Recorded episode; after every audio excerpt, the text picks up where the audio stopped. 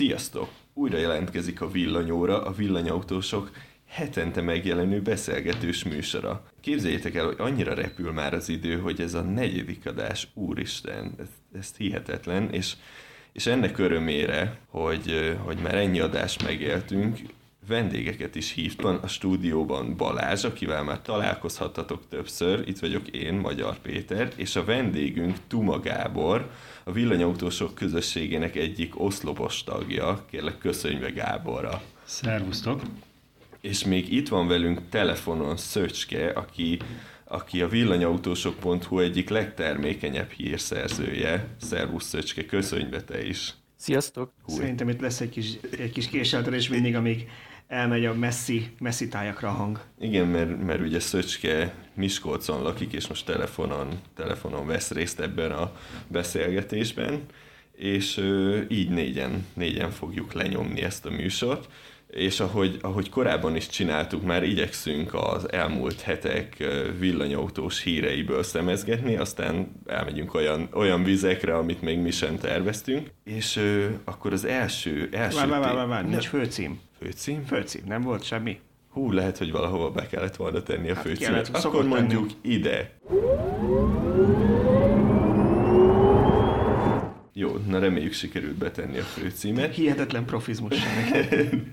Nem, szerintem jó, jó lesz. Na, és az első témánk, amit itt felírtunk magunknak, a, ami hír volt az elmúlt hetekben, ez a FCA-PSA összeolvadás. Ez most ez a három betűs betűkombinációk furcsa elegye, aki, aki esetleg nem tudja, tudná a PSA, az a Peugeot citroën jelenti, ezt a ezt a francia koncert, az FCA pedig a Fiat Chrysler automobilt, és kiszivárogtak olyan jellegű hírek. Sőt, talán már meg is... Ez erő... be lett jelentve, igen. Be is jelentették, tényleg, tényleg, be is jelentették egy sajtótájékoztatón, hogy, hogy tervezik ezt az összeolvadást. Nem tudom, ti mit hallottatok erről?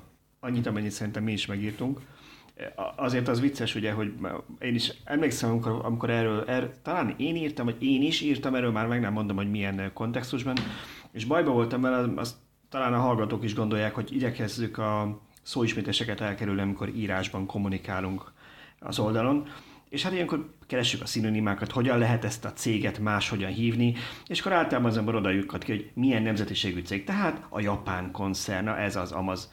És akkor írni kellett ugye, hogy a Fiat Chryslerről hogy hívjam őket, nem mindig azt írom, hogy FCA Fiat Chrysler.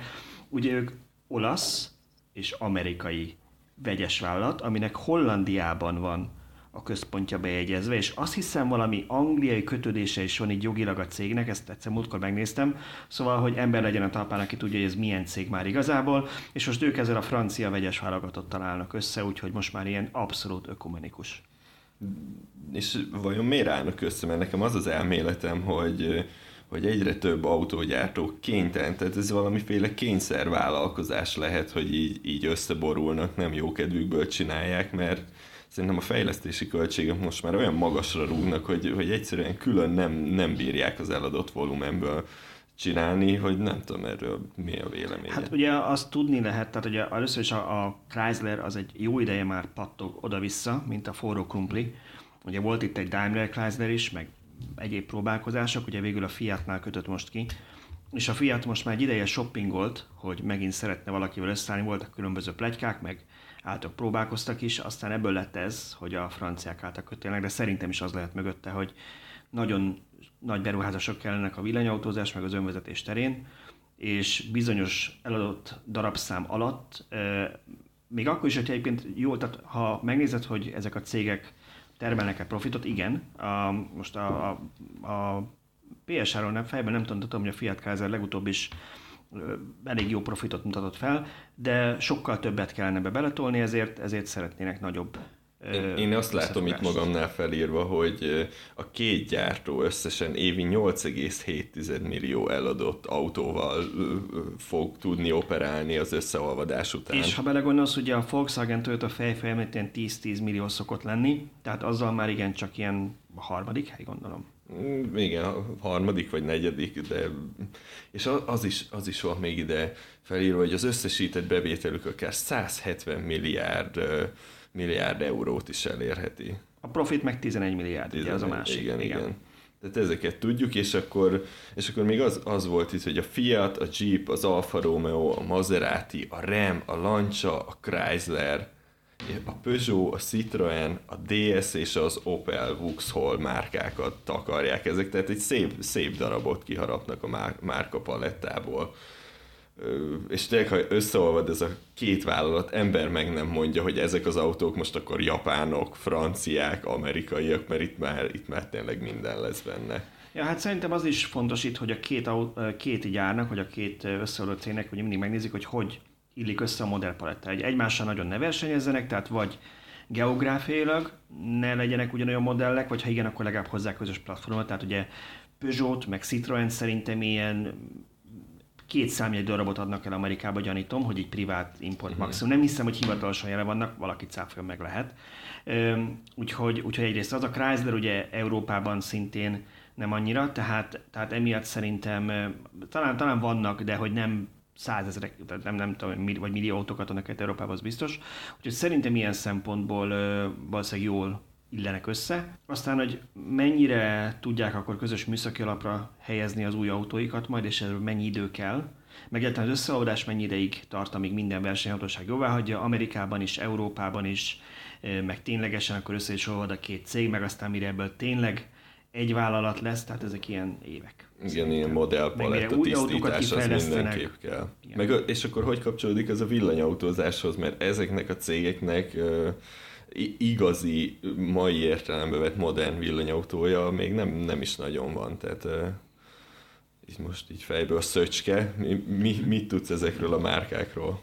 Hát a, nagyon várjuk most a Opel elektromos korzáját és a Peugeot E208-at, úgyhogy tulajdonképpen a küszöbön áll a PSA-nak az elektromos autója, Fiatnak pedig komoly tervei vannak, tehát ők az egyik gyárukat átállították a közelmúltban, vagy folyamatban van az átállítás az elektromos autógyártásra a Fiat 500-nak, nem az Amerikából szürke importba hozzánk is sok példányban eljutott változata, hanem egy, egy európai teljesen új elektromos 500-as Fiatnak a gyártását tervezik.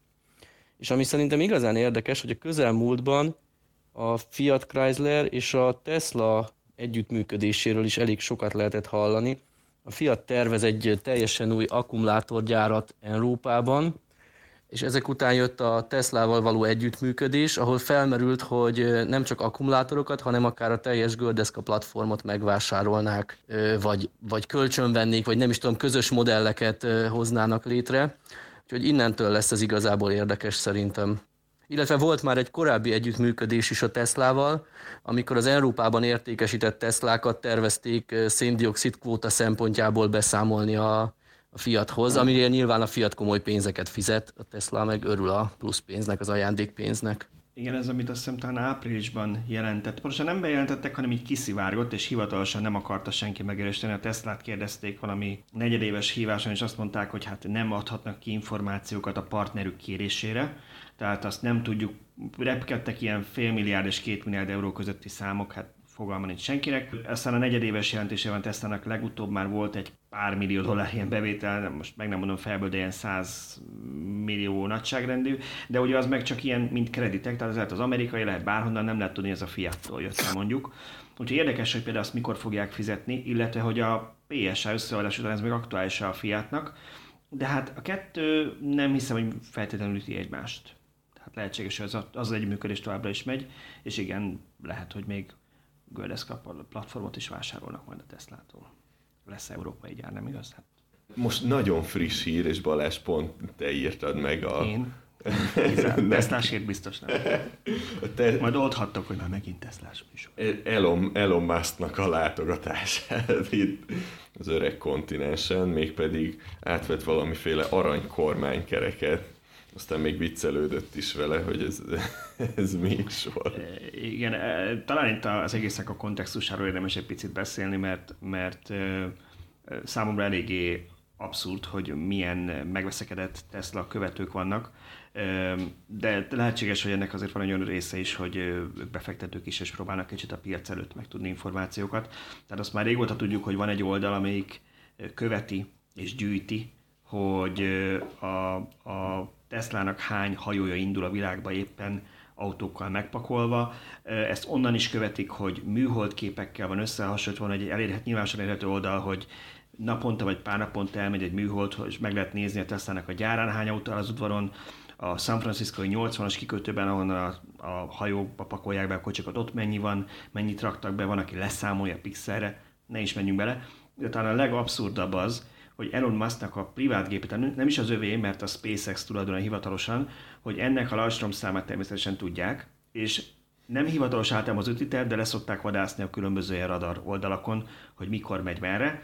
Úgyhogy hozzám úgy jutott el ez a hír, hogy reggel az egyik ilyen Twitter forrás kirakta. Igen, hogy, hogy mondod, hogy mennyire betegek az emberek, és te követed őket hát, Twitteren. Jó, de nekem muszáj. Hát miattatok, hát most nehogy már. Szóval, hogy, hogy, hogy reggel valaki rögtön már arra ébredtem, hogy hajnali kettőkor posztolta, hogy egy európai ember hozzáteszem, hogy a gép elindult, és hogy tudják, hogy felszállt, és már Európa felé tart, akkor még a brit szigetek fölött volt, és nem tudták, hogy oda megye, aztán jött keletebbre, valahonnan megszerezték, hogy akkor Berlin az úti cél, úgyhogy Berlinből meg már tudták, hogy a ottani Kempinski-ben száll meg, az is kiszivárgott, hogy német politikusokkal találkozik, aztán kiderült, hogy meglepetés, utolsó pillanatos díszvendég lesz ezen az aranykormány díjon este, és akkor így kezdett szépen összeállni, hát lehetett tudni nagyjából, hogy valószínűleg szó lesz az európai gyárról. Uh-huh. Ugye azt már régóta rebesgette, hogy, hogy, vagy rebesgették, és Elon is mondta, hogy, hogy valószínűleg Németországban lesz. Úgyhogy mi is szépen bekészítettük a cikknek a vázatát, hogy kb. 900%-osra meg legyen írva, és amikor este 8-kor elindult az adás, akkor azért voltunk nagyon gyorsan kész, mert igazából csak beleírtuk azt a pár adatot, ami úgy hát ez nagyon benfentes információ, hogy elő van készítve a erről, erről, erről szól ez a podcast, hogy igen, a én, én csak támogatni tudom. Na igen. Szóval, hogy ez, ez így történt. És az, az a poén, az valami olyasmi volt, hogy hogy Elon elsütötte, hogy ugyan átvette az arany kormánykerékdíjat a Tesla, de hogy ők azon dolgoznak, hogy ne is legyen kormánykerék az autóikban. Igen, ezen egy ilyen kínos félnevetés volt a közösség köreiben, nem tudták, hogy hát ez igen vicces, de az a gond, hogy komolyan is gondolja. Mindegy, hát igen, ez, ez inkább csak az irónia része, de, de valóban. Ugye itt, ha már a díj, azért azt említsük meg, hogy mi történt. Nyilván nagyon sokfajta díj van a világban, tehát ne állítsuk úgy be, hogy ez valami Oscar díj a, akik átadták ez a, az Autobuild, illetve a Build, hát a, a, a Build az egy ilyen bulvárlap, mint meg nálunk a... Igen, de az Autobuild az meg egy viszonylag híres Viszonylag híres az Autobuild, tehát maga igen, az a, az a Build család, az egy bulvárlap család, full bulvár, de az Autobuild az tényleg egy nem egy rossz autós magazinjuk, és 43 éve adják ezt, át ezt a díjat. A Pikantire tavaly maradt el először az átadó, mégpedig azért, mert itt a dízelbotrány kapcsán úgy döntött a szerkesztőség, hogy nem lenne annyira valószínűleg hát hogy mondjam, az ízlés, inger küszöböt, meg az ízlést eh, nem biztos, hogy, hogy megfelelően érteni. Hát ha nem egy Volkswagen koncernes hát, szóval autó nyeri. Vagy a németek úgy döntöttek, hogy ők itt most ezt inkább kihagynák a tavalyi évet, és most idén pedig egy villanyautó, vagy most már három villanyautó is nyert, ugye, elég jó kategóriákban, tehát ugye a Model 3 megnyerte az aranykormányt ebben az Ober Mittelklasse, tehát ez a közép-felső kategóriás azt imádom, osztályban. német szavak is elhangzanak. Fantasztikus. Elvesztettük a fele hallgatóságot. Mindjárt beszélünk oroszul, és akkor a másik felét is. Szóval, hogy ugye ott is nem kisebb adak, mint az új, vadi új BMW 3-as sorozat, és az Audi A4 ellenében nyert. Ráadásul azt nem is írtam le a cikkbe, mert annyira gyorsan csináltuk, hogy erre még nem is volt időm, hogy az összes aznap este díjazott, 11 kategóriában díjazott autó közül a Model 3 kapta a legtöbb pontot. Nyilván ez nem vetik így össze, mert kategóriánként pontoztak, de ezt ők jegyezték meg, hogy egyébként annyira egyértelmű volt a zsűri döntése, hogy a legtöbb pontot a Model 3 kapta, és azért itt beszéljünk arról, hogy nyert az e is, hihetetlen meglepetés, hogy egy Audi a német díjakon nyert, és nyert a Jaguar I-Pace, amin ezzel kicsit jobban meg lehetett lepődni. Tehát a két SUV, a kis, nem, a közepes és a nagy SUV kategóriában nyert két full villanyos autó, és órákat zengtek róluk a zsűritagok, és nyert ugye a igencsak német specifikus prémium felső középosztályban pedig a Model 3. Úgyhogy szerintem ezek elég szép díjak a villanyautóknak. Ja, ja, ez durva, hogy még a, még a németek is képesek elismerni a, a villanyautóknak a sikerességét. De, de, de ne a... csak mi beszéljünk erről. Szerintem kérdezzük meg egy Teslást, hogy mi a véleménye, aztán talán átmehetünk Szöcskéhez, hogy neki mi erről a véleménye. Hol van itt Teslás? Igen, úgy, úgy tudjuk, Gábor, hogy neked van egy Teslád, amit uh, mikor is vettél? 2016-ban még, pont a, a facelift, tehát a ráncfelvarrás előtti utolsó darabok egyike. Igen, akkor ez egy modelles lesz, így tipp Pontosan. alapján. Nagyon jó Tudás vagyok. lexikon vagy.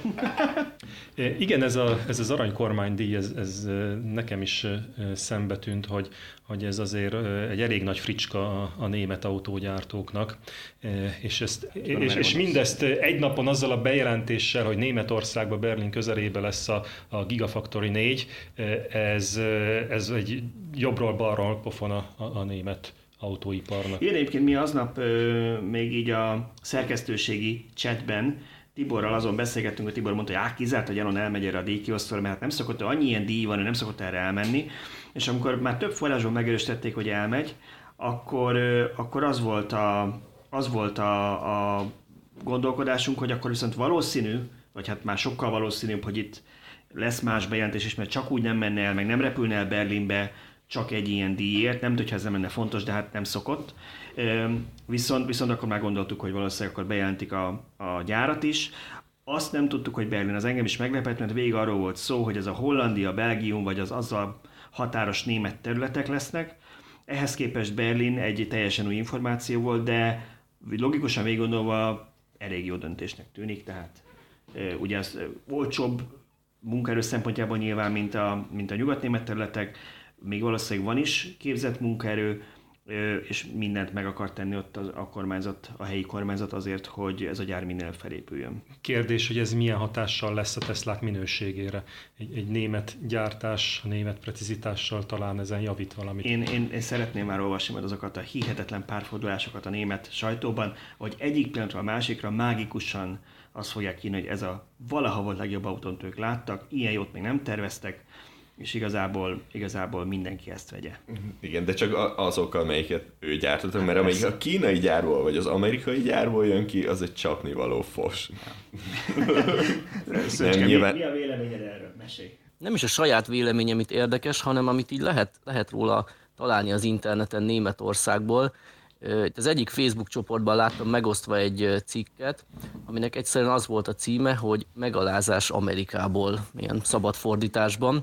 Úgyhogy kicsit, kicsit szívükre vették a németek, hogy a... Hát akkor jól fogadták, elmondhatjuk. Igen, az amerikai, amerikai gyártó, akit, akit ők korábban csak kinevettek, hogy próbálkozik ezekkel a villanydodgemekkel, az most idejön, és Németországban épít egy hatalmas gyárat, és innen tervezi majd az európai piacot ellátni, miközben ők, még azért a legtöbb gyártó nekem úgy tűnik, hogy mindig úgy gondolja, hogy, hogy a villanyautózásnak nem annyira van jövője. Talán a Volkswagen az egyetlen olyan német gyártó, akik látszólag tényleg komolyan veszik ezt az átállást, és, és fejlesztettek egy platformot, és az összes ö, ö, almárkájukon keresztül elkezdik majd viszonylag nagy tételben teríteni Európában és világszerte az elektromos autókat. A többiek talán még kevésbé hisznek az elektromobilitásban, és akkor ide jön ez az amerikai gyártó, aki, aki eddig hatalmas ígéreteket tett, és az volt a durva benne, hogy el, elég jelentős részüket sikerült is neki betartani, még ha csúszással is. Tehát azért általában a, a Musk ötletei azok, azok megvalósulnak. Sokszor nem akkor, hanem néhány évvel később, de, de megvalósulnak. Úgyhogy talán egy kicsit elkezdtek aggódni a németek, én úgy gondolom, a többi gyártó is, illetve az emberek is elkezdtek ezen aggódni, hogy, hogy most akkor tényleg jönnek ide az elektromos autók, és egy amerikai gyártó fogja gyártani, nem a BMW és a Mercedes.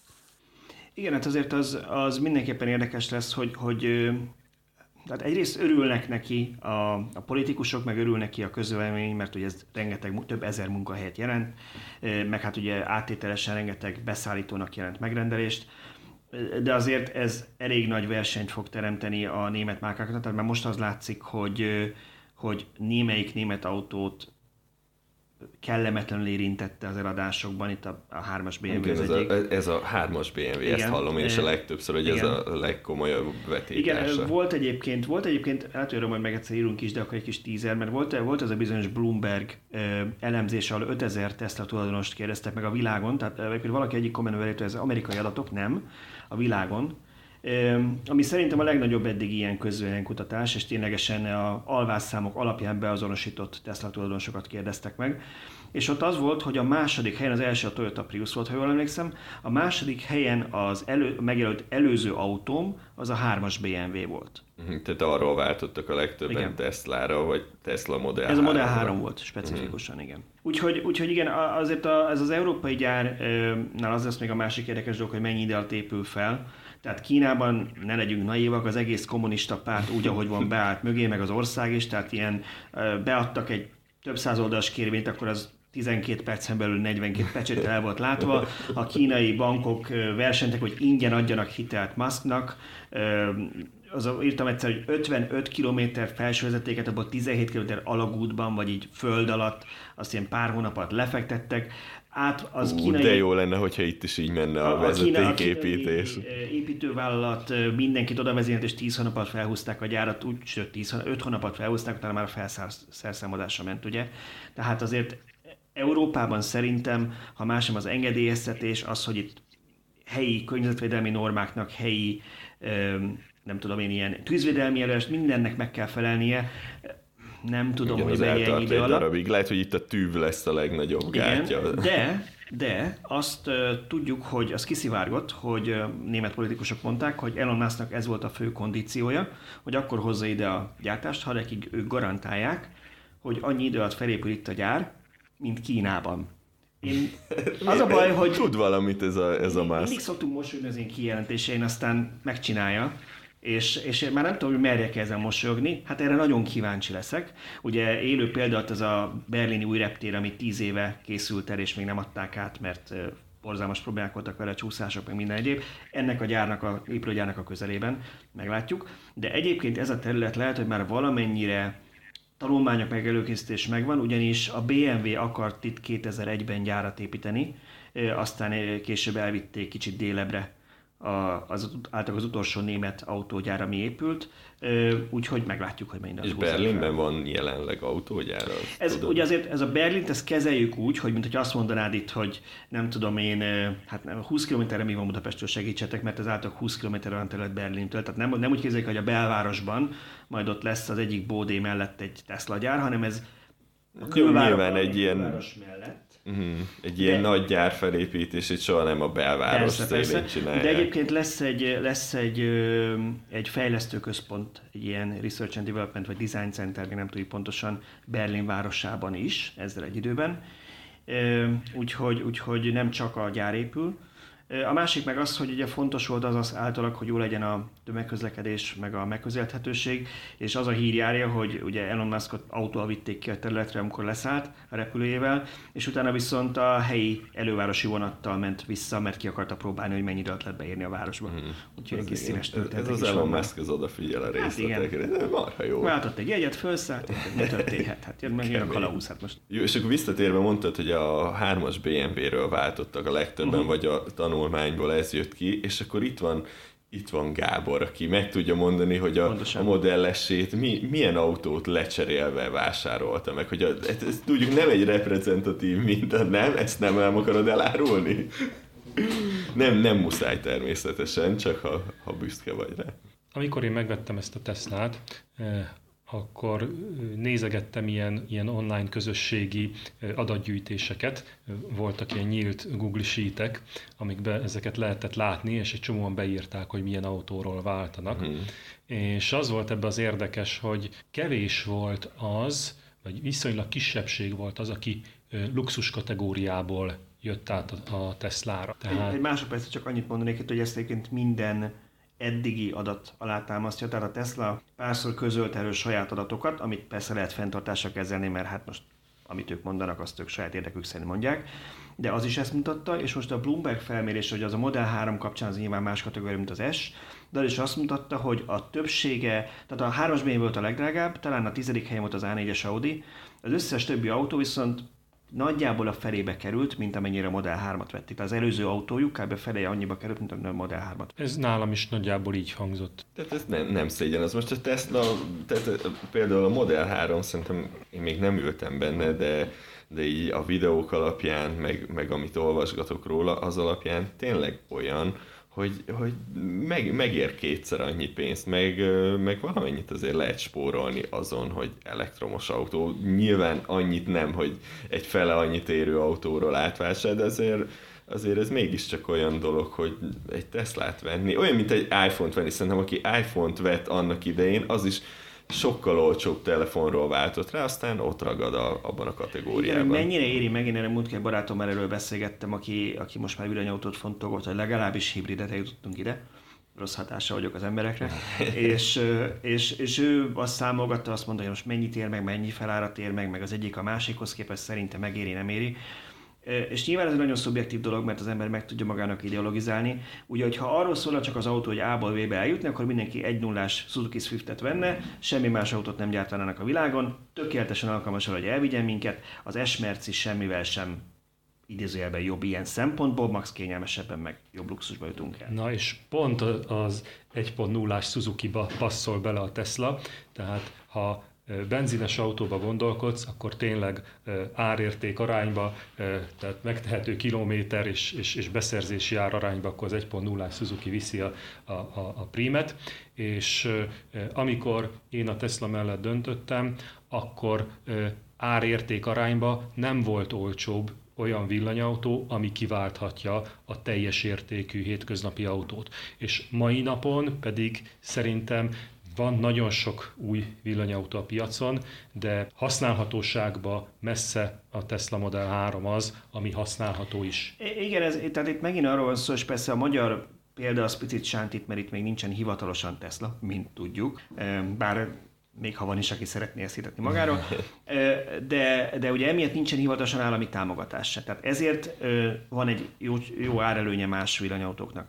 De azt mondjuk ettől eltekintesz, azt mondom, hogy jövőre lesz, és akkor lesz másfél milliós állami támogatás, vagy nézed a külföldi példákat, azt lehet látni, hogy persze, hogy ha valaki azt mondja, hogy mondjuk talál egy villanyautót, erre egy használtad, az más tészta. De egy új villanyautót mondjuk itt azt mondom, hogy 7 millió forint, mondjuk amiről van szó, az a Opel Corzának elvileg a legolcsóbb verziója majd támogatással, amire egyre számítunk, vagy mondjuk amiről most uh, szerintem lehet, hogy beszélünk is majd a vagy lehet, hogy múltkor beszéltünk a Citigo-ról, meg ugye most uh, szerintem talán pont uh-huh. Szöcske rakta ki, hogy a, hogy a, a Volkswagen abból is megjelent az új verzió. Uh, tehát ezek jóval olcsóbbak, de ha már azt mondom, hogy ott van egy ID3, ami egy tök jó autó, jól néz ki, tényleg, tényleg szerintem nagyon nagy dobása lesz a Volkswagennek, ha végre mennyiségben tudják gyártani majd, az alap akkumulátoros verziója valószínűleg tényleg jól versenyképes. De ha azt mondod, hogy ott van a, a közepes, meg a nagyobb, főleg a nagyobb aksis, és mondjuk még ha rá is kell tenned 1-2 millió forintot, ha már 12 vagy 14, vagy 13 vagy 15 millió, százalékosan már melyikünk nem, nem a Teslát venni?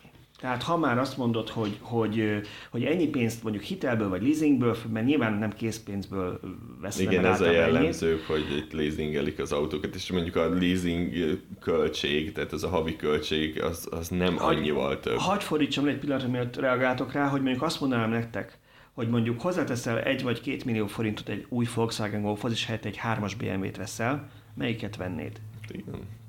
De miért merül föl egyáltalán az a kérdés? Tehát itt azt, azt kell szerintem megközelíteni, hogy miért fordul meg az emberek fejébe az, amit most te is felvetettél, hogy vennék egy ilyen-olyan, amolyan e, aktuális legújabb villanyautót, és egy picit hozzáteszek akkor Tesla, akkor hű, akkor inkább a Teslára megyek rá. E, és és akkor itt jön az, hogy most elfogultak vagyunk a Tesla iránt. Szerintem abszolút nem, hanem egyszerűen a Tesla az, aki átfogóan átgondolta a villanyautózást, és emiatt tényleg a mai napig 5-6, talán több évvel is előrébb jár az összes többi elérhető villanyautó előtt.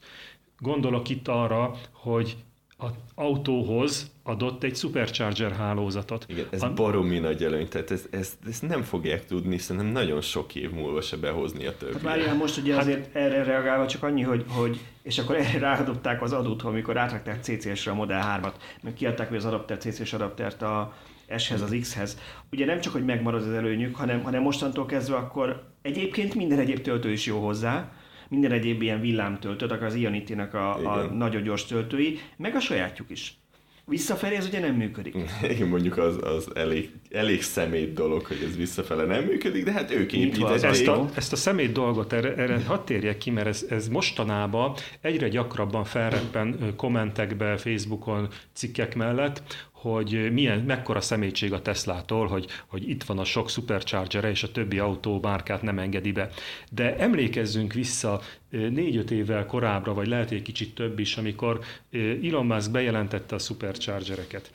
Amikor elkezdték telepíteni. Én úgy emlékszem, hogy azért évente többször elhangzott az Elon Musk szájából, hogy ő szívesen megosztja a Supercharger hálózatot más autógyártókkal tárt karokkal várta a többi autógyártót. Ez teljesen így van. A többi autógyártó pedig ö, egyszerűen ezt figyelmen kívül hagyta, akkoriban még úgy álltak hozzá, főleg a nagy német autógyártók, meg a nagy neves történelmi autógyártók, hogy mit akar ez a kis taknyos pár éves Tesla cég. Teljesen igazad van, ez, egy, ez, ez kétségkívül egy része történnek, hogy teljesen korrektek legyünk, hogy volt egy kis csillag mindig Elon mondatai mellett.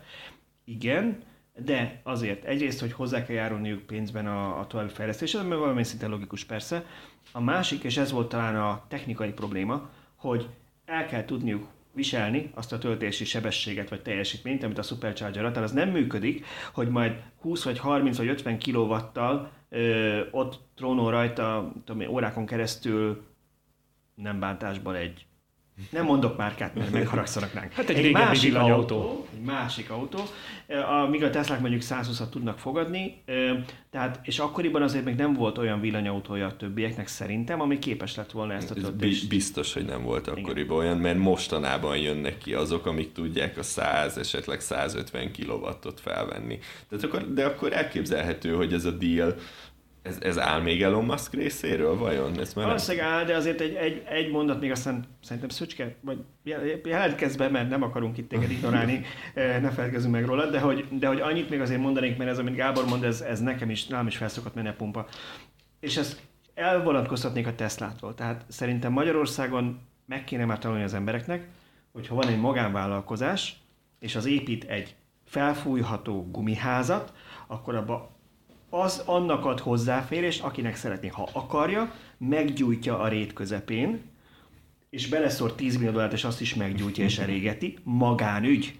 Tehát az, hogy mi az, hogy nem ad hozzáférést, meg, meg személyt, nem, ez egy magáncég, ez egy magánhálózat, annak ad hozzáférést, akinek akar. Én most nyár elején jártam Németországban, és egy bevásárló központ mellett szükségem lett volna tölteni, és hát a plugshare találtam egy, egy AC töltőt a közelbe, gyalogosan elérhető távolságba. Mit tesz Isten, egy BMW szalon saját AC töltője volt, ahonnét szinte, hogy furkós bottal kergettek el, hogy csak akkor tölthetnék, ha BMW-vel megyek oda. Tehát ez minden irányból fennáll. Igen.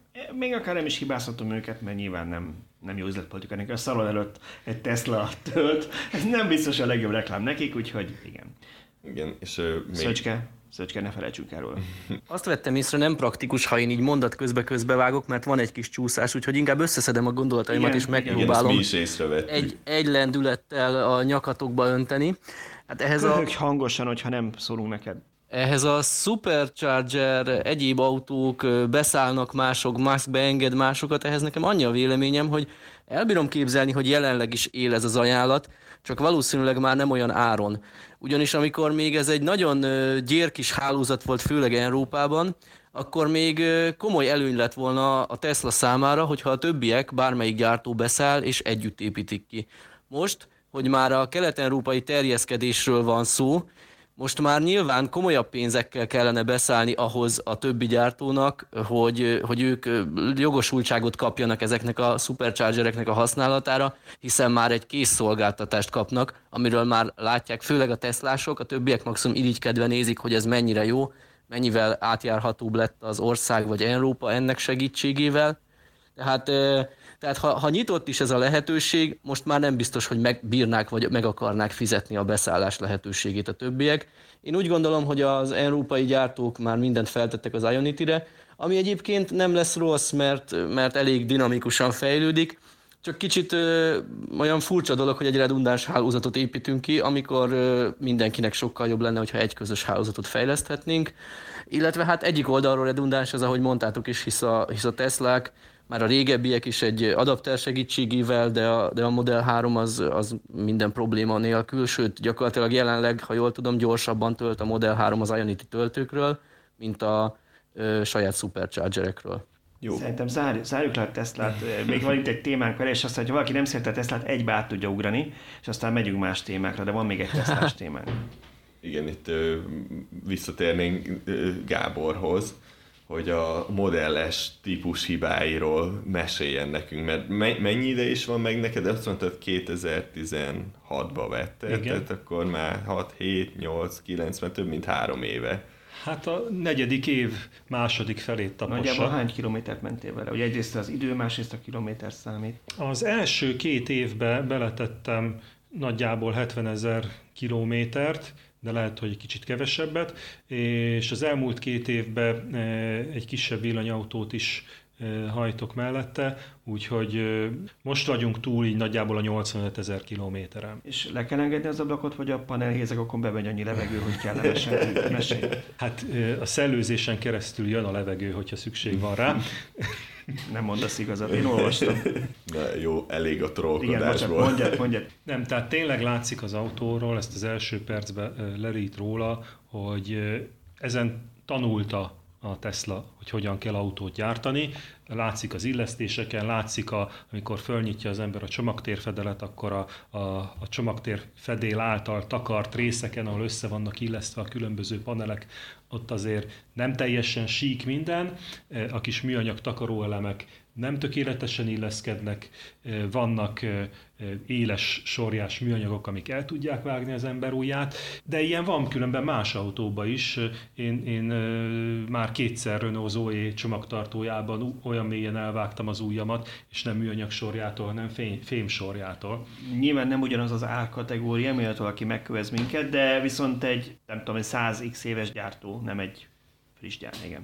Nem tudom ezeket egyébként meg lehet sporolni, tehát hogy valaki majd, ha egyszeri, csinál egy új autógyárat, ami nem megy egy éven belül csődbe, vagy el is kezd autókat gyártani a marketing anyagokon kívül, hogy meg tudja azt csinálni, hogy mondjuk tényleg egy éven belül évi százeret gyárt, és 7-es BMW minőségben. Erre kíváncsi lennék, hogy ez mennyire megsporolható, de mondja tovább nekünk, hogy milyen tapasztalat, milyen fő hibák voltak, milyen Én voltál cserék, már szervizben? Szerviz, mesélj kicsit róla. Szervizben már voltam egy párszor. A legelején, hát legalább háromszor, négyszer kimentem Bécsbe, így néhány hónap alatt. A legfőbb probléma az volt, hogy a, a távirányító, az autó kulcsnak, a távirányítónak a gombjai nem működtek és amikor már harmadik alkalommal azt mondták, hogy hagyjam ott két napra, és adtak egy csereautót, és a csereautóval hazaérkezve azt tapasztaltam, hogy nem tudtam a gombbal bezárni, akkor rádöbbentem, hogy, hogy ez a hiba nem a Teslában van, pontosabban valószínű valami rádiófrekvenciás eh, zavar van itt Budapesten, ami nem teljesen passzol össze a, nyugat-európai sztenderdekkel. Komoly probléma az most nyáron volt leg, legelőször, tehát apró kis bosszantó ez az, az volt, de most nyáron egy sportosabb fékezésnél elpattant egy lengőkar, ami miatt hát baj nem lett belőle, de akár lehetett is volna. Tehát ez azért... És ez anyagfáradás, hanyag összerakás, vagy, vagy úthiba, vagy mi miatt lehet? Az, az új lengőkar, ami belekerült, azon már rá van írva, hogy ez egy B-revízió, és mintha egy picit vastagabb anyagból készült volna. Tehát ez, ez tényleg egy olyan hiba, amiről szerintem tudtak, hogy ilyen előfordulhat. Mondjuk ez meglepő, mert erről nem annyira lehet. Meg, meg visszahívást nem láttunk, tehát azért azok, ami, ami ismert hibák, azokról szokott lenni. Érdekes. Egyébként az, hogy a Tesla valamire ráírja, hogy B-revízió, vagy tehát ők hm. el szokták mondani, hogy kb. két hetente 20 új alkatrész megy a kocsiba, tehát ez még akár egyébként is lehet, de, de nem kizárt, hogy, hogy azért elég, elég sok adatot gyűjtenek meg, hát nyilván minden gyártó, hogy láttak annyi meghibásodást, hogy érdemes volt erősíteni azon a lengőkaron. És ilyen szoftveres hibák, az vagy az, ugye nyilván azok megjavulnak maguktól a szoftver frissítések által. De a hogy... szoftveres hibák azok jönnek-mennek, tehát szoftver frissítés után vannak új funkciók, valamikor szoftver frissítés után semmi változást nem lehet észrevenni, valamikor meg elvesznek olyan funkciót, ami idáig jó volt.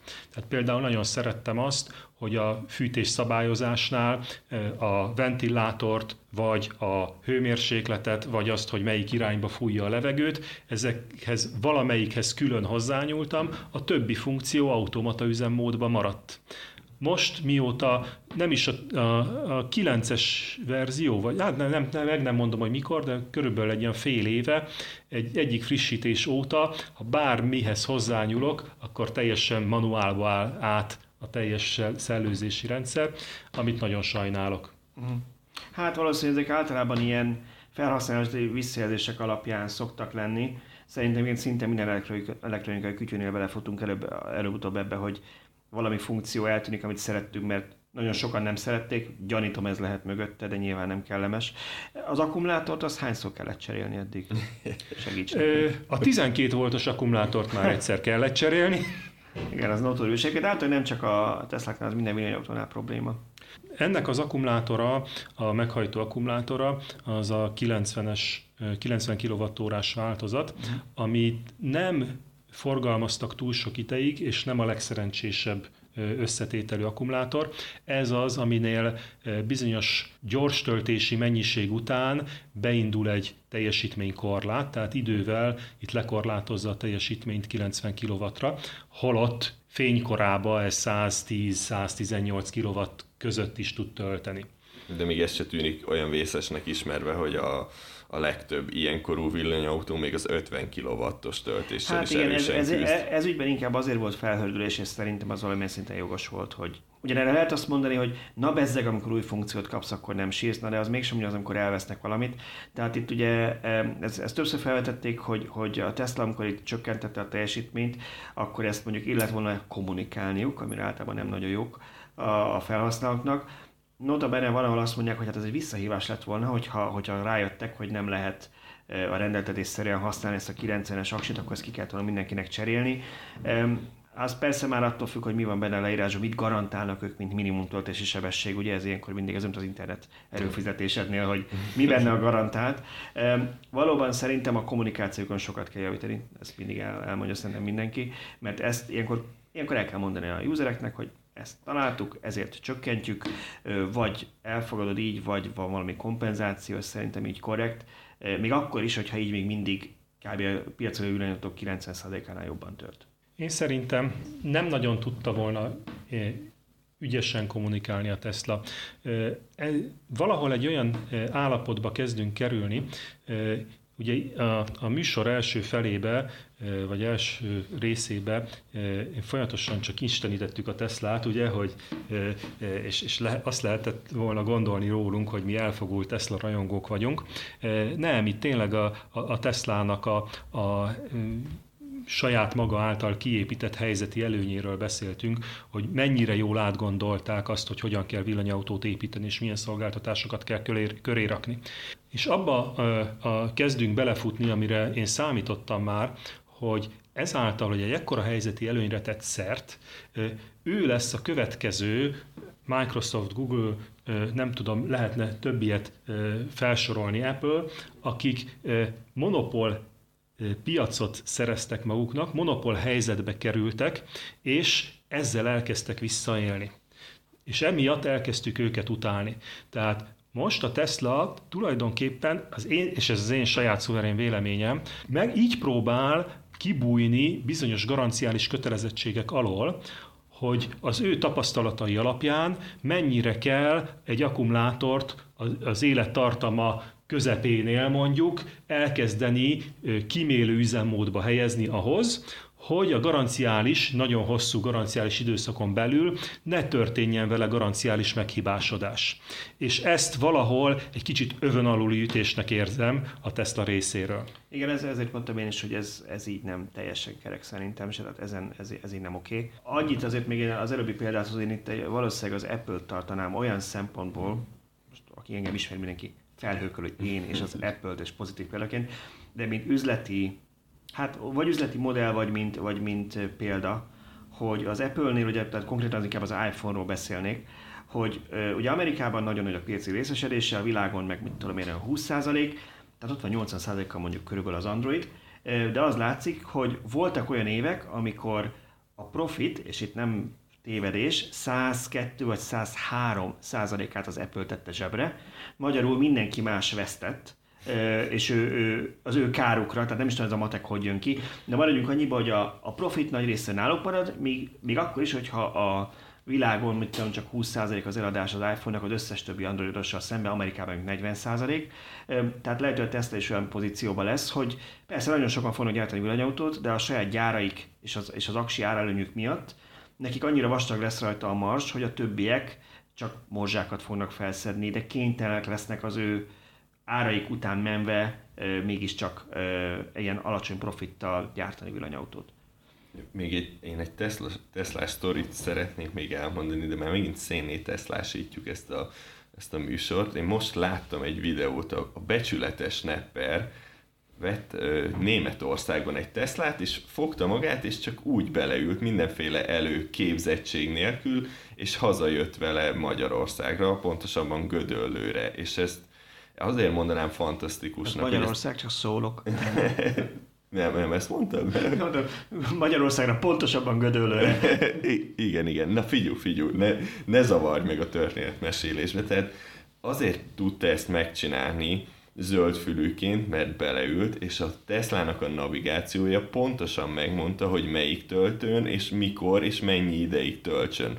Ugyan a videóból kiderült, hogy lehetett volna gyorsabban is, tehát hogyha ha még ügyesebben mondja meg neki az a navigáció, akkor még gyorsabban hazaér, de nyilván, nyilván hagyott benne egy kis tartalékot, de hogy ilyet más autó nem tud, hogy, hogy beleülsz, nem tudsz semmit a villanyautózásról, megadsz egy úti célt, ami, ami háromszor akkora, mint a, az autónak a hatótávja, és pontosan elvezet a töltőkhöz, és, és megmondja, hogy ott mit csináljál és ez nagyon-nagyon hiányzik minden más villanyautóból, mert az aki, az, aki nem olyan, mint mi, hogy úgy utána néz, és tudja, és úgy átlátja ennek az egésznek a fizikáját, akit nem is érdekel ez az egész, az tényleg csak azt szeretné, hogy, hogy beül, és, és beírja a navigációba az úti célt, és kész.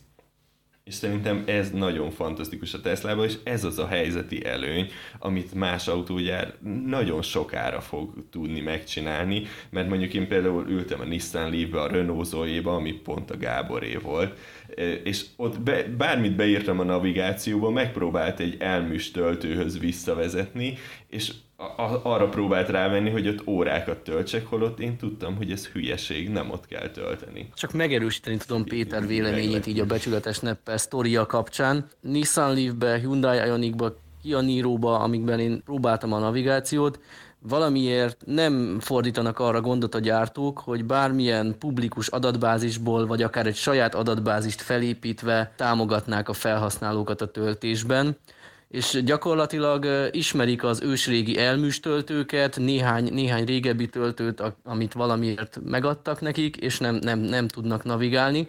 Ezzel kapcsolatban egy új kezdeményezés, hogy a Nissan, ha jól emlékszem, a Plug Surfing szolgáltatóval együttműködésben elkezdett, illetve már talán Németországban el is érhető egy, egy ilyen, hát nem tudom sajnos a nevét az alkalmazásnak, ami a Nissanosokat segíti abban, hogy, hogy töltőről töltőre navigálva tudjanak autózni.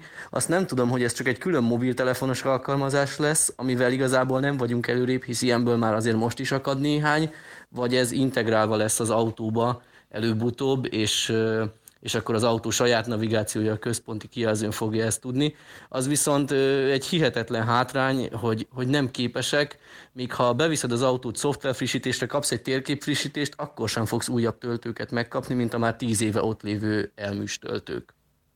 Ez, ez hatalmas hátrány, úgy gondolom, mindegyik gyártónál. Egy, egy mondatodra reagálnék, egy mondatodra reagálnék csak, hogy azért, hogyha hallgatnak minket akár kezdő villanyautósok, akár olyanok, akik gondolkodnak, tudok ilyeneket a villanyautó vásárláson, hogy ne gondolják azt, hogy ha nem nincs pénzük Teslára, akkor inkább ne is vegyenek semmit, mert ez katasztrófa. Azért, ha van náluk egy mobiltelefon, tudunk ajánlani oldalakat. Én, én egyet ismerek, többet használtok ilyet valószínűleg, lehet, hogy Szöcskének van több tapasztalat, akár Gábornak, hogy van például a Better Route Planner, elnézést, hogyha valakinek ez így angolul betűzve telefonon, vagy rádió, vagy mi ez podcaston keresztül nem megy annyira, tehát betterrouteplanner.com, ahol ki lehet választani az autónkat, elég sok autót ismer. Magyarországon is én már így próbálkoztam vele, hogy, hogy mit javasol, és logikusnak tűnt, amiket írt. Ez kicsit úgy működik, mint a Tesla-nak a, a navigációja, sőt, bizonyos vélemények szerint okosabban. Be lehet állítani, hogy milyen autónk van, akkor tudja, hogy mivel tud tölteni, még a magyar, a magyar töltőket is ismeri, és megtervezi nekünk az utat, és megmondja, hogy hol mennyit kell tölteni. Rá lehet hogy mennyi, mennyi tartalékot szeretnénk ráhagyni, úgyhogy nagyon jó kis weboldal, amit mobiltelefonról Igen, ezt, ezt én is próbálgattam már ezt a, ezt a térképet, és tényleg nagyon jó, egy dolgot nem tud jól, tehát nem ismer minket, nem is, tehát hiába állított be azt az autót, nem ismeri a vezető vezetési szokásait, az elmúlt 500 vagy 1000 kilométer átlagfogyasztását, vagy úgy az autópályán, hogy mennyit az szoktál integrált megoldás az sokkal jobb persze. Tehát az, az kellene nekünk azért be tudod állítani ezen a programon, hogy milyen sebességgel mész, milyen, a, milyen időjárási viszonyok vannak, mekkora az autó terheltsége, tehát ezt mind figyelembe tudja venni, de nyilván ez plusz munka, hogy ezt előkészíts. Igen, tehát ez, itt megint abban gond, gondolkodunk, hogy itt villany, első-második generációs villanyautó felhasználók, akik amúgy picit kockák, picit szeretik a kihívásokat, és ez nem probléma, de azt mondjuk, hogy Marika néni, aki, aki a Tesco-ba megy csak az autójával, és ő is szeretne majd egyszer pár éven lehetőleg villanyautót fog venni, és nem egy új vagy használt benzinest, tehát ő ezt nem, nem. Tehát ez, amiről sokszor szoktunk beszélni, hogy mennyire kell ezt felhasználóbarátá tenni. Például uh, szerintem Szöcskével volt nemrég egy ilyen beszélgetésem, hogy ugye a, miben mérjük a töltést típusú alapvetően egyetértünk, tehát nem volt nagy vita köztünk, csak az, hogy én azt mondom, hogy ezt emberi nyelvre lefordítva, hány kilométert tudok egy perc alatt visszatölteni. Nem kilowattot, nem state of charge, SOC százalékot, ezt, ezt nem. Tehát Ugye ez, Tesla pont ezt csinálja, ha jól tudom, nem. kilométer per órában adja meg Pontosan. a töltési sebességet. Lehet, hogy nem teljesen szám. pontos, de emberek, ember lényeknek ezt érteni kell. Nem lehet hozzá diplomát Igen, vagy, még, vagy még Miskolchoz visszatérünk Szöcskéhez, úgy tudjuk, hogy, hogy most váltottál villanyautót, és, és szeretnénk megtudni, hogy miért, és hogy úgy érzed, hogy jól döntöttél-e. Én három Nissan Leaf használatán vagyok túl az elmúlt két évben, és ezek után egy Hyundai Ionicra váltottam.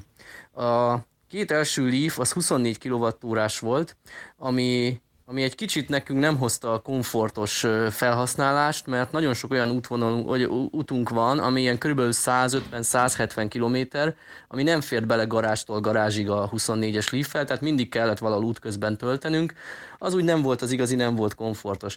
Ezután sikerült váltani egy 30 kWh-s leafre, ami alig nagyobb, alig jobb autó, gyakorlatilag ugyanaz az autó, egy picit nagyobb akkumulátorral, de innentől nekünk így, így kinyílt a világ, és, és komfortos lett a villanyautózás, mert ha én ezt reggel lehúztam teletöltve a, a garázsban a töltőről, akkor ezzel kényelmesen megjártuk oda-vissza az utat, maradt benne 10-12 százalék, mire visszaértünk a szokásos 150-170-es kör tehát nem volt teljesen kicentizve, nem, nem volt hatótávpara, ha jött volna egy baleset, akkor, akkor is hazaérünk.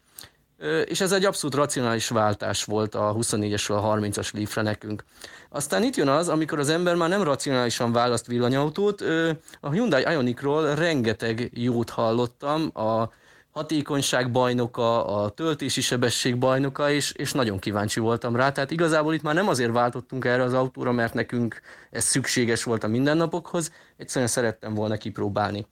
Nagyon pozitívan álltam az autóhoz, talán túlságosan is, mert annyi jót hallottam minden felhasználótól róla, és talán ez okozta azt, hogy az első napokban pont nem kellett messzire mennünk, csak így városban, környéken használtuk, és így ért, ért is néhány kisebb csalódás.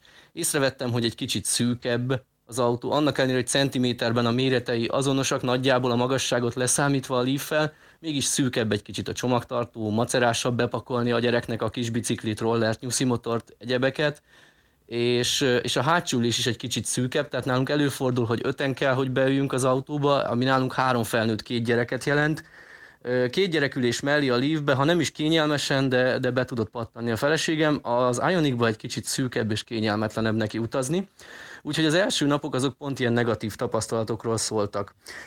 Gondoltam, hogy írok egy összehasonlító cikket az oldalra erről, ami természetesen meg is történt, és elkezdtem nézegetni, hogy milyen cikkeink jelentek már meg, és azt láttam, hogy már szanaszét teszteltük, hiszen nem új modellekről van szó, volt külön teszt a régi Leafről, új Leafről, 24-esről, 30-asról, az Ionicról is természetesen, sőt összehasonlító teszt is született az új Leafről és az Ionicról, úgyhogy itt egy pillanatra el is bizonytalanodtam, hogy van-e szükség ebben a témában még egy cikkről, cikkre, de aztán uh, sikerült olyan részletekre rámennem úgy gondolom a cikkbe, ami, ami sokaknak érdekes volt, ez úgy, úgy látszott is a, a olvasát, olvasottságban, az olvasók számában, Úgyhogy aki még esetleg nem olvasta, és hezitál a két típus között, annak mindenképp javaslom, hogy olvassa el, mert most itt arra nincs keret, hogy én az ilyen apró részleteket mindent elmondjak, mert akkor két órás lesz a podcast, és senki nem fogja bírni végighallgatni.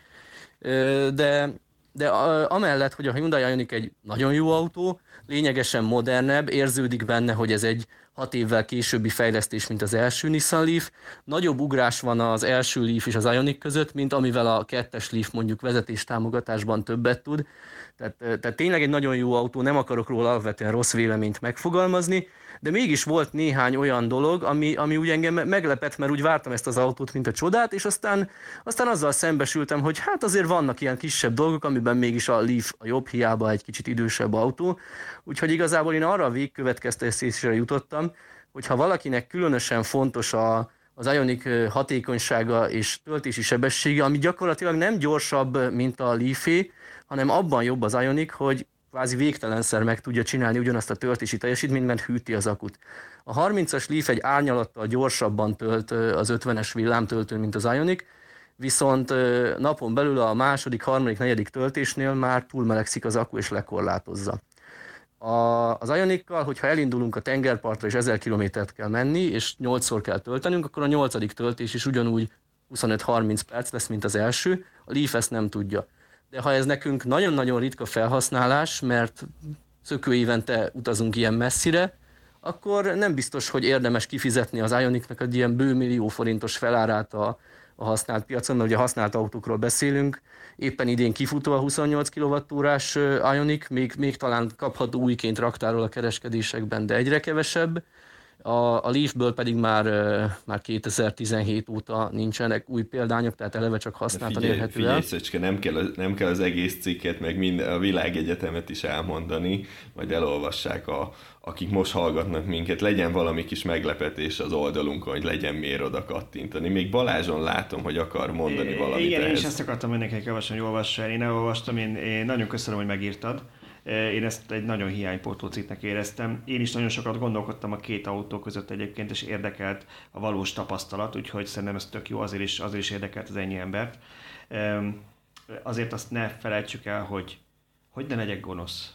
Legyél gonosz. De ha gonosz leszek, akkor nem fognak neki örülni. Hogy, szóval, hogy van az amerikai mondás, hogy megint anglicizmussal éljek, hogy nem szeretném, hogyha holtan találnának benne. Ugye az arra mondják, amikor valami annyira ronda, hogy nem, tehát hogy ez a, azért a, maradjunk annyiban a régi Nissan Leaf, amiről nyilván arról beszél Szöcske is, mint Igen. használt autó. Az a minimum megosztó külső dizájnjával van, míg az Ioniq egy szerintem, azt nem mennék túl, nem fog valószínűleg díjakat kapni, de hogy egy jól kinéző autó. Tehát nem azt mondom, hogy a világ nem egy Maserati, de, de egy, egy jó, jó, Sokkal jól semlegesebb, igen, mint a, igen, mint igen, a Tehát, és, és kívül belül én nekem nagyon tetszik.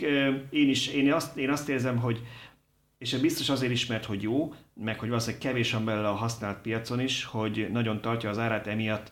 Én, nálam én nekem az a véleményem, hogy én ilyen 6-7 millió forintért látok egy használt autót, hogy megint csak amiről beszéltünk a Tesla kapcsán, hogy én akkor már hozzátennék annyit, hogy még ha egy kicsit kisebbet is, tehát mondjuk egy elkorzát, inkább vennék akkor már egy újat, mint hogy használtan vegyek 7 millióért valamit, akkor inkább vennék 9 egy, egy, egy, egy alapfelszereltségű korzát, de ez egyéni, mint, mint az, hogy, tehát hogy azt mondom, hogy használt autóért azt mondom, hogy ha vesztet az árába, hogy már megéri e, megvenni, akkor, akkor mondjuk nem tudom én, 4 millióig. De a fölött már az ember gondolkodik rajta, hogy főleg ha megjelennek ilyen korzák 208-asok. Sőt, hát most, nem jelent meg, most jelent meg a héten, vagy a, a hetekben a Skoda Citigo, ahol azt ígérik, hogy 6,5 millió forintért megkapható lesz, és oké, hogy kicsi kocsi, meg minden, de, de ez az ár szerintem nagyjából egyedülálló lesz a villanyautók piacán. Megmondom őszintén, majd beszéljünk meg mindannyian mondjátok a véleményeteket erről, szerintem ez egy tök fontos téma, a Citigo, eh, de egy dolog, amire én nagyon-nagyon kíváncsi leszek, és ez nagyon sok, valószínűleg első villanyautósnak nekem mint rossz hír, tehát nem szeretnék senkinek sót a sebébe, de hogy ez mit fog csinálni a használt villanyautó árakkal, arra leszek nagyon kíváncsi. Tehát akkor azt látod, hogy iápokat 4,5-5 millió forintért akarnak használtan adni, és nyilván mert ezek ilyen 8 körül voltak. Igen, nagyon drágák voltak újonnan. meg szerintem, de ebben most nem menjünk bele. Tehát ha megnézed, hogy azért az egy...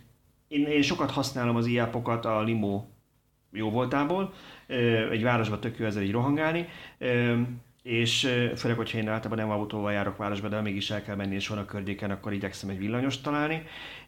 És, és ez egy tök jó kis autó, így, így, így, hogy, így, hogy nekem 77 forintomba kerül percenként, de hogy én nem adnék 8 millió forintot egy ilyen felszereltségű és ilyen anyagú összekötő autó, nem rossz autó, csak árérték arányban. Tehát megértem, miért akar valaki 5 millióért eladni használtan, de a 5 millió használtan és 5 millió kettőre egy vadívő Citigot kapsz dupla akkora hatótával gyakorlatilag, ezek után ki fogja tudni eladni 4,5 millió forintért a használt iapját. Igen, De most egy ilyen piacon vagyunk, tehát ez a piac ez most, most épül, most rendeződik. Persze. Ugyanez megtörtént nem olyan régen a Teslákkal is, hogy a, a Tesla saját maga beígért a saját árai alá, és aki egy héttel korábban vette át az új Tesláját, az foghatta a fejét. Mert... Beszéljünk többet a Tesláról, vernek minket. De, de igazad van, igazad van, persze. De... Meg nyilván itt az is számít, hogy a Citigo oké, okay, bejelentették, oké, okay, lehet kapni.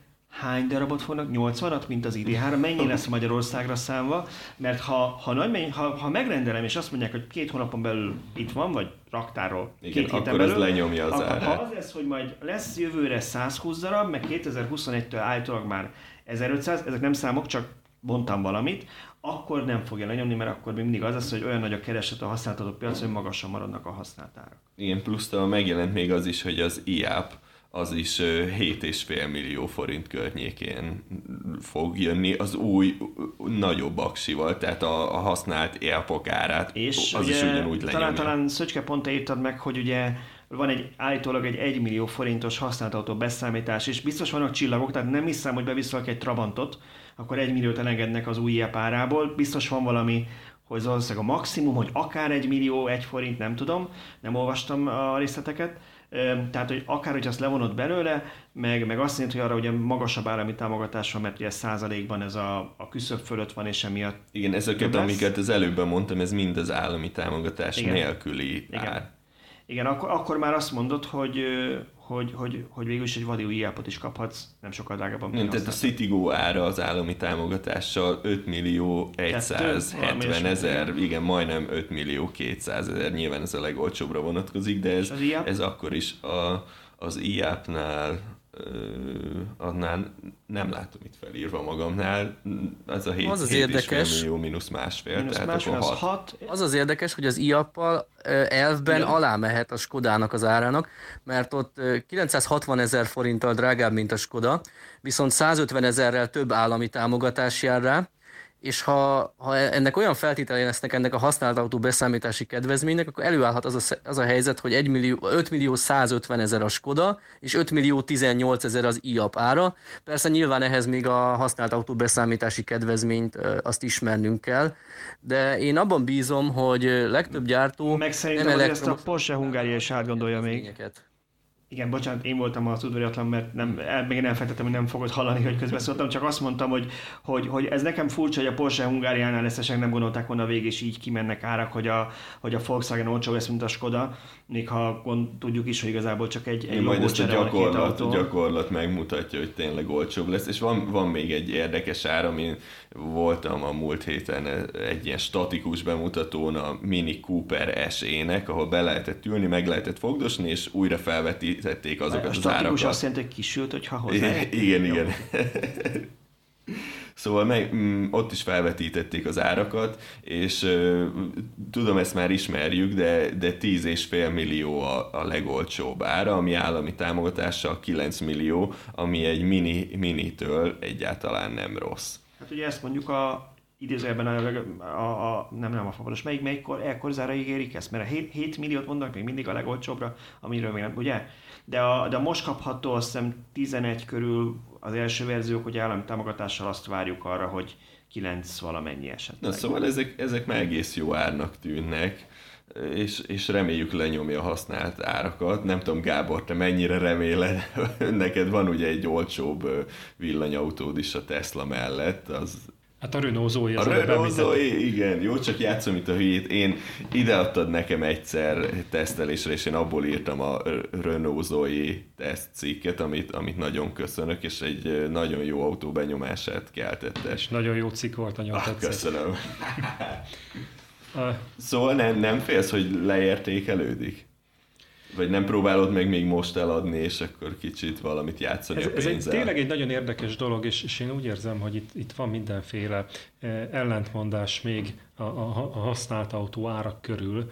Tehát eh, egy Renault Zoe-t, a régit, ha meg akarod venni a 22 22 vagy 20, Igen, 20, 22-es van, meg 41-es. igen, tehát a 22 kWh-órás akkumulátorú Zoe-t meg akarod venni, akkor eh, ha 4 millió körüli hirdetéseket nézed, akkor ott valószínű az akkumulátor tulajdonjoggal problémák vannak, tehát inkább az 5 millióhoz közelítő áron eh, lehet megvenni. Ahhoz képest eh, szerintem egy, egy használt Zoe nem tudom, mit akartam mondani, kiestem a saját gondolat mert Igen, 22 kWh-órás aksi autó, de hogy vágjuk, 22 kWh-órás aksi 5 millió forintért, holott most itt a Citigo ára 32 kWh-órás aksival szintén 5 millió és, és abban már lehet, hogy van benne 50-100 ezer kilométer. És várja, és ugye DC töltés van a Citigo-ban, meg az IA-ban. Ja, tényleg, igen, igen. Hát a Zoe-ban meg ott van a 22 kW AC, vagy a 43 kW AC. Igen, szerintem ez egy ilyen örök vita, hogy most akkor itt Magyarországon melyiket jobb használni jelenleg. Jelenleg a, a Zoe, és azért esett nálam a választás a Zoe-ra, mert a Zoe már Zoéval már két éve vagy két és fél éve átjárható Magyarország az AC töltőknek Igen, köszönhetően. Igen, megint belecsúszunk abba, hogy Kelet-Európában olyan autókat használunk családi autónak, megnézzük, hogy átjárható vele az ország, amit Nyugat-Európában arra terveztek, hogy te elmész Párizs egyik végéből a másikba az irodádba, meg a lakásod között. De ezeket városi autónak tervezik. Szerintem azért is nem volt benne DC töltés. A hátsó ülések úgy, úgy kerülnek majd kidobásra, amikor egyszer ez bontóba kerül az, az, ez az autó Nyugat-Európába, hogy lényegében még nincs kiülve. Itt, itt meg azért rendesen kiüljük Itt meg benne megy a négy fős család, igen. ha már Zoira rátereltük a szót, nem tudom erről. A, igen, igen, volt-e. Volt-e szó az előző adásokban? Zoiról egy szót sejtett, csak a Tesláról beszélgettünk. Mindig. A, az, új, az új Zoét nagyon kíváncsian várom, és, és nagyon szeretnék eh, szert tenni egy tesztpéldányra, hogy tesztelhessük eh, abba benne, benne hagyták a 22 kW AC töltési lehetőséget, és ezt még kiegészíti ha jól tudom, opcionálisan egy 50 kW-os DC CCS csatlakozós töltési lehetőség. Igen, ezt tudjuk mi is, hogy DC-vel lehet tölteni, és ugye elve nagyobb az aksi is. Úgyhogy én ettől azt várom, hogy, hogy az egyik legjobban használható, leguniverzálisabb villanyautó lesz a piacon. Igen, azért kinéz egy verseny. Elkorza Zoe 208 Mini, Mini Citigo. Hát, az már tudom, egy kategóriával igen, lejjebb van, de, de mondjuk aki pont ilyen egyedüli autózásra akarja venni, annak hót halál mindegy. Igen. Érdekesek ezek a használt autópiaci árak, ugyanis az elmúlt években a használt villanyautók ára emelkedett. Egyszerűen azért, vagy az én elméletem szerint azért, mert olyan sokat kellett várni egy új villanyautóra, hogy sok ember azt mondta, hogy inkább veszek használtat, még ha én alapvetően új autópárti is vagyok, de azt gyakorlatilag azonnal megkapom, vihetem, és nem kell egy évet várakoznom, mire egy megrendelt új autót megkapok. Nem kell bonyolítani az életemet az állami támogatással, mert azért, ha már valaki új autót vesz, akkor csak igénybe veszi. Ezzel szemben a használt autókat egyből meg lehetett kapni, és, és nagyon dinamikusan nő a villanyautózás iránt az igény. Egyre több ember akar elektromos autót, ahogy, ahogy egyre több van az utcákon, innentől hirtelen ugrásszerűen úgymond divatba jön ez. Viszont én úgy gondolom, hogy most 2020-21-ben elsősorban a széndiokszid kvóták miatt elkezdik a gyártók nagyobb mennyiségben gyártani és piacra dobni az új autókat. Innentől lassacskán meg fog szűnni, vagy legalábbis jelentősen csökkenni fog ez a várakozás, mármint az autóra várakozási idő, és én ettől azt várom, hogy egy kicsit helyre kerülnek, tehát, hogy ti is mondtátok, az 5 milliós Citigo Igaz, hogy méretében nem ugyanaz, mint egy 5 milliós 24 kWh-s Nissan Leaf, hiszen ezeknek még itt van az ára, de bizonyára van egy kis átfedés, aki nem azért vett Nissan Leaf-et, mert, mert neki ekkora méretű autó kellett, hanem ebben az árkategóriában ezt találta, ami, ami neki elfogadható volt. Most ő azt fogja mondani, hogy hát 5 milliója nem veszek egy Leaf-et, amikor kaphatok egy nagyobb akus új autót. Innentől nyilván el fognak indulni lassacskán lefelé a lífárak, és, és ugyanígy az összes típus. Első körben nyilván a Citigo és az új EAP, az a régi EAP-nak fogja lenyomni az árát, na de hogyha 4-5 millióra lemegy az EAP ára 3-ra, akkor senki nem fog háromért venni egy jelenleg ilyen áron mozgó, idősebb Mitsubishi i et mondjuk, hiszen, hiszen az egy idősebb autó. Akkor azoknak tovább fogja nyomni kettőre az árát, és ez így, ez így el fog indulni, és szerintem ez így van rendjén, mert ezzel lesz tömegek számára elérhető a villanyautózás. Ha második autónak most még valaki nem, nem tudja megvenni 4-5 millióért, 1-2-3 millió forintért talán sokan elgondolkoznak, és először megveszik csak arra, hogy azzal rohangáljanak a városban, majd rájönnek, hogy ez jó, és onnantól elkezdenek gondolkodni, hogy az első autót is cseréljék elektromosra. Úgyhogy én, én nagyon bizakodóan nézek a következő Ez évek lesz Igen, ez az elektromos autózás, ez, ez kicsit olyan, mint a drog, hogy nagyon könnyen rá lehet szokni. Így eh, én is megkaptam pár napra a tesztautókat, és eh, nagyon nincs kedvem utána mindenféle benzinesekbe beülni, mert, mert egyszerűen jó. Én múlt héten jártam külföldön, és egy bérautóba kellett beülni három napra. Eh, Természetesen így repülőtéren bérautót, elektromosat, azt ne is akarjon keresni az ember. És egy viszonylag új felsőbb középkategóriás autó volt, dízel. Nagyon, nagyon precíz volt a futóműve, nagyon jól vezethető autó volt, de akkora felüdülés volt hazaérve beleülni a Renault Zoe-ba, pedig az egy pici autó, és teljesen más vezetési élmény. Igen, nagyon durva. Jó, ö, maradt még bennetek valami? Vagy Maradjunk átegyünk- annyiba, hogy a múltkor Tibor balesete okán 15 perccel rövidebb lett az óra. Ilyen általános iskolai óra lett belőle inkább. Most meg szerintem jóval fölötte jártunk, De- úgyhogy Igen, olyan kb. 15 perccel, úgyhogy ezt most szerintem visszaadtuk. Ö, jó. Hogyha nem marad bennetek semmi, akkor... Szöcske még lehet, hogy nem Szöcske, reagálni, mert Szöcske. elére a hangunk. Oda, oda, oda. Én úgy gondolom, hogy elmondtam, amit szerettem volna a saját témáimban főleg, illetve próbáltam hozzászólni a többiekéhez is. Így telefon kereszt, telefonon keresztül ezzel a csúszással ez így nem annyira praktikus, úgyhogy a közeljövőben azt hiszem, hogy szívesen vállalok ilyen behívást egy-egy téma erejéig, de így az egész podcastban inkább akkor odautazok hozzátok, és úgy veszek majd részt ritkábban, mert ez így kicsit, kicsit a hallgatóknak is szerintem fájdalmas. Szívesen várunk a Manhattani stúdióban. Jó, na, tehát akkor nem marad bennünk semmi, és akkor a szokás Ezt szerint így nem mondaná. í- ígéretet teszünk arra, hogy a jövő héten is jelentkezünk a villanyóra ötödik adásával. Sziasztok! Sziasztok! Sziasztok! Sziasztok!